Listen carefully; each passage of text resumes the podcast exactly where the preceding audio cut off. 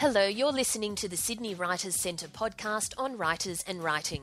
My name is Valerie Khoo, and you can find us online at sydneywriterscentre.com.au. We're Australia's leading writing centre, and you'll find a wealth of resources on our website and blog, including interviews with authors, writing tips, and valuable ideas on how to get published.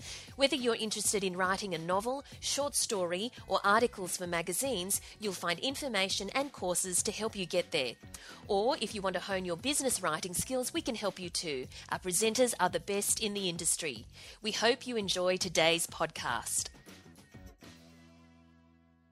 Hugh Mackay is the founder of the Australian quarterly research series, the Ipsos Mackay Report, previously the Mackay Report. He's a psychologist, social researcher, and writer.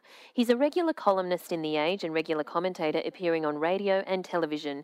Hugh has just launched his latest book, Advance Australia Where. He has written four novels, including Winter Close, Little Lies, House Guest, and The Spin. His other books focus on his work as a social researcher, looking into media and society, like Media Mania and Right and Wrong. Thanks for joining us today, Hugh. Great pleasure, Valerie. Now tell us, what came first for you, being a social researcher or a writer? The work of social research came first. The dream of writing came first. um, I mean, as a kid, I, I was one of those kids who was always lost in a book and I and I sort of vaguely dreamed of being able to write, um, but it didn't sort of dawn on me until I was into my mid twenties that I could actually do it, and I did then write a couple of novels, uh, which were like practice runs, and which now, when I look back, to my great relief, were never published. um, but my my working life began as a as a social researcher or as a market and media researcher initially, and then into social research. Um, but the idea that, that I might be able one day uh, to write in a way that was not to do with uh, my, my research work was an idea that you know has been with me uh, well for a very long time. I mean, my first book was not published until I was in my mid 50s, so research was a major distraction. yes. But also, it gave you that foundation, I suppose, because you turned your social research into best selling books. So it was a really good background. Yeah, that, that's true. And also, of course, the thing about research is that you're constantly writing research reports, you know, and the, the, the, as I moved more and more into qualitative social research, mm. uh, the, the writing itself became more of a challenge and more of a pleasure mm. because it was not just describing what the statistics said, but interpreting and analysing qualitative data uh, so, yeah, the transition from research reports into non-fiction books was a very painless transition because my first non-fiction book, uh, Reinventing Australia, was like a kind of mega research report. Mm. How did you get interested in social research in the first place when you started off, as you say, in media and marketing research? Yes, um, I I think like like the writing thing, this goes right back. I think as a child, I was a bit. I mean, I had a very cheerful uh, kind of childhood and some very good friends. Um, but I was always a bit of a, particularly in adolescence, a bit of an outsider, a bit of an observer. Um, and so I just kind of stumbled into research. My father had heard of this of this new industry. We're talking about you know the, the late fifties now. Mm. That was a very new industry, and uh, he he suggested that I should make contact with uh, what was then the McNair organisation, subsequently became AC Nielsen. Mm. Um, and so I got a job straight out of school, just as a kid, uh, looking for work, really. And it just happened to be the kind of job that engrossed me right from the beginning. This whole idea of observing and analyzing human behavior, whether, whether in a commercial or political or social mm. context. I, I was really hooked from the start, and I did all my uh, undergraduate and graduate study as an evening student. I just I worked from the beginning. I just I kept working. Mm. And compared to uh, Advance Australia Where, which is about Australia's progression over, say, the last 25 years, compared to the Australia there, compared to the Australia you described in Reinventing Australia, which was a seminal book. What have been the most profound changes that you've noticed if you had to pick, you know, a handful of them? Yes, I think uh, there, are, there, there is a handful. Uh, I think one is that in that 15 year period, the place of women in our society was um, massively improved. The whole gender revolution, which I was reporting in Reinventing Australia, was no longer revolutionary. By the time I got round to writing Advance Australia, where even though there were still many um, areas where women would, would feel as if they were struggling for equality, in the culture at large, the idea of gender equality is now entrenched, mm. and even the recalcitrant, uh, slow learning males who've resisted this, I think they know that it's a losing battle they're fighting. That you you know you can't deny uh, equality, and that's made a huge difference to Australia 15 years later. I mean, it's it's affected every aspect of Australian life, from politics to the workplace uh, to marriage and parenthood. Mm, mm. So I'd, I'd put that, I think, at top of the list. Mm. Um, the other big changes are economic and technological. I think Australia in this 15 year period has been through a major restructure of the economy. There's been a lot of changes in the workplace. We've we've moved in this period really from being a society where people expected the idea of job security, mm. where today most people in most organisations in most industries live with a sense of job insecurity. That's been a huge change. The rise in casual and part-time work, and corresponding to the, the changes in the workplace, a shift in the distribution of income with, with big growth in rich households mm. And big growth in poor households. I think that split is far more dramatic now than it was in the early 90s. We saw the beginning of it then, but we, I think, had no idea just how far it would go. Mm. Uh, and, and back then, the concept of the information technology revolution, what the mobile phone and the internet would do to us as a society, wasn't really being imagined. I mean, computers no. were certainly part of the scene, but we hadn't imagined uh, how sophisticated information technology would get or how it would change our lives. Absolutely. Mm. I think the other the other things to be said about the, just back on the social thing. Yeah. Uh, in in the early 90s, even though we were living with a much higher divorce rate and the birth rate was falling, I don't think any of us predicted that the divorce rate would remain so high as it has, mm. uh, or that the birth rate would go so much lower as it has. Mm. So they're two, you know, again, changes that have a big effect on, on the culture and on the shape of our society. Mm-hmm. And what do you prefer writing? Your non-fiction, which is, you know, certainly not dry non-fiction, it's very engaging, or do you prefer writing fiction? I'd have to say I prefer writing fiction. Really? I, I, I enjoy non. I, mean, I enjoy them both, which mm. is hmm. why I'm you know I, I alternate yes. as much as I can. Um, the non-fiction is my work. You know that's uh, as a, as a lifetime of uh, being a social researcher. Um, uh, I've spent you know spent 50 years at it, and it's and it's what I do, mm. and it, and it and it comes relatively easily to me, although there are always surprises. But I love trying to make sense of how society is changing, and I really, I really enjoyed writing the latest book, Advance Australia Where. Mm. Um, that that gave me an enormous amount of satisfaction because there were so many changes since the last time I'd tried it. Uh, it was fascinating to be able to pull so much of my own research together mm. uh, and other people's research and statistical research and so on and make sense of it. So, of course, I love doing that and it's kind of second nature. But fiction, which I've dreamed of writing for most of my life, mm. is a much more liberating, much more therapeutic process. And in a curious way, I feel as though fiction gets me closer to writing the truth mm.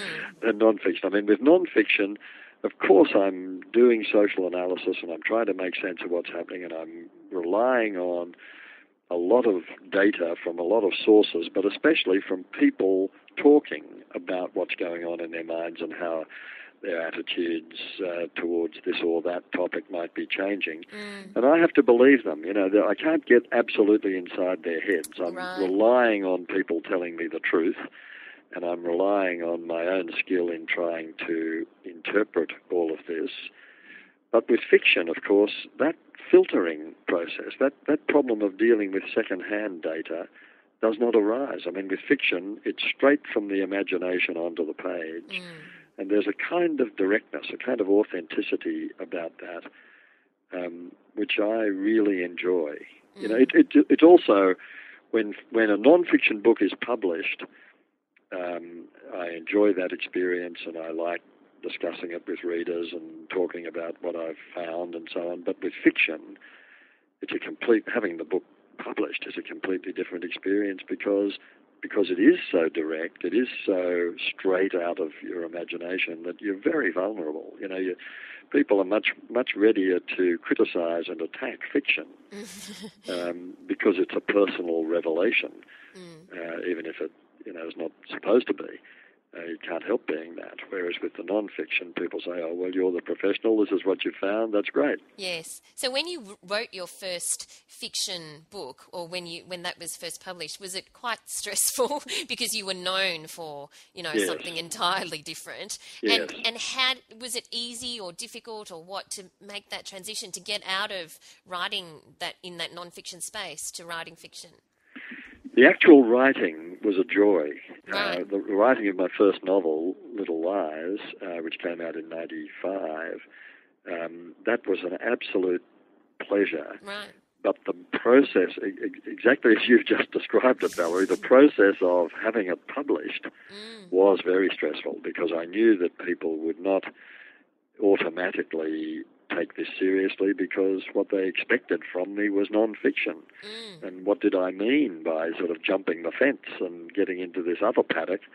Um, uh, and and I wasn't really prepared for how tough it is to read um, to read reviews of a book which are very negative. And when, when Little Lies first came out, the the first few reviews were very hostile and negative. Mm uh, discouraging. And it was only really later in the review process that some some quite glowing reviews uh, finally appeared. But by then I'd you know taken quite an emotional knock. Yes. Uh, so I'm now ready for that. I now know that when you know when each novel comes out, the reaction will be of a, qualitatively different from reactions to the non-fiction work. Mm-hmm. Well, you've got but, several under your belt now.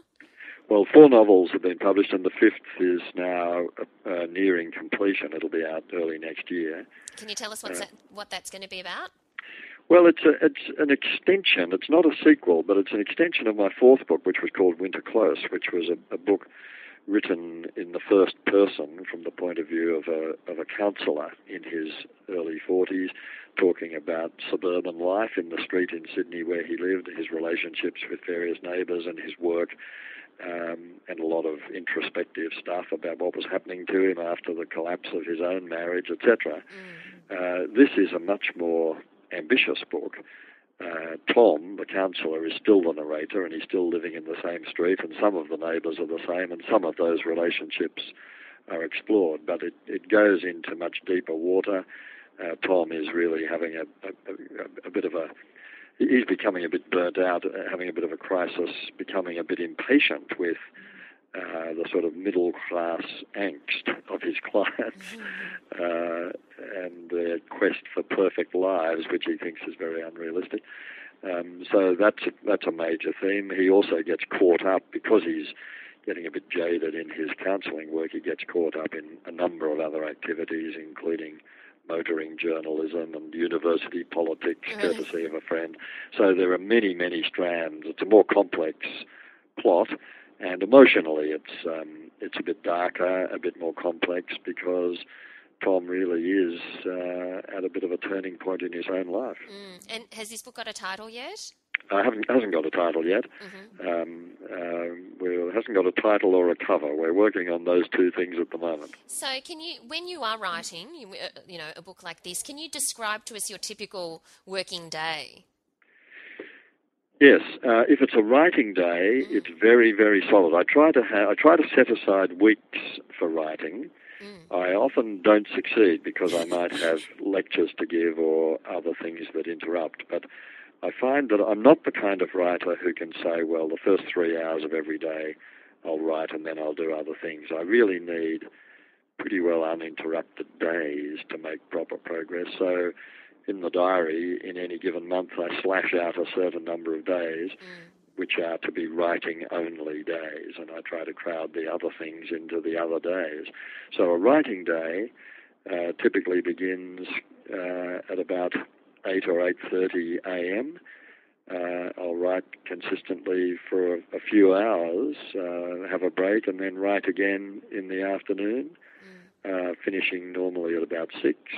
So it's a very solid day of writing. And what, what then what I would normally do at the beginning uh, of of each day before I start the new work is do a lot of editing of what went on the day before. Oh, you do that. That's interesting because some writers say that they do that at the very end because they Well, I do it both. I mean, I Right. I clean up uh, obvious infelicities and Yes. uh, uh, things that strike me the day after because I because I write quite quickly when I'm writing. Mm. Uh, it's not good the first time. You know, it rushes out and it feels terrific. But when you go back 24 hours later, you think, oh dear, uh, this needs a lot of immediate work. Then, of course, uh, once the thing is drafted, the rewriting, polishing, editing process goes on for months. Mm, of course. I'm in yes. the middle of that right now with um, with this.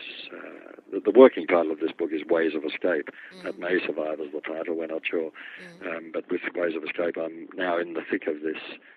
Uh, in the thick of this um, editing and polishing process, which I love. I mean, the, the, the, the writing is done, and now the polishing and culling and cutting and refinement uh, is is a process which I take every bit as seriously as the as the initial writing. Your fictional books are, you know, about various issues, but of, a- a lot on human relationships as well. You obviously need to research the fictional books to some extent. Do you actually do that kind of accidentally by default as you're researching your non-fiction books, or do you actually go on a different process to research those books? That's that's a fascinating question um, because I I mean two things happen. Uh, a, a novel, the idea for a novel comes to me often as a particular scene. Right. uh, which I visualize between certain characters, and I think, yeah, you know, that's a, you know, that that could be a really interesting moment in a story, and the story evolves backwards and forwards from that moment. Um, and now, where does that come from? I'm sure a lot of it does come from this continuous process of social research, of listening to people talking about their lives and their hopes and so on. So I feel as though my professional research work gives me all the material I need for insights into human nature and the human condition and personal relationships, plus, of course, my own experience.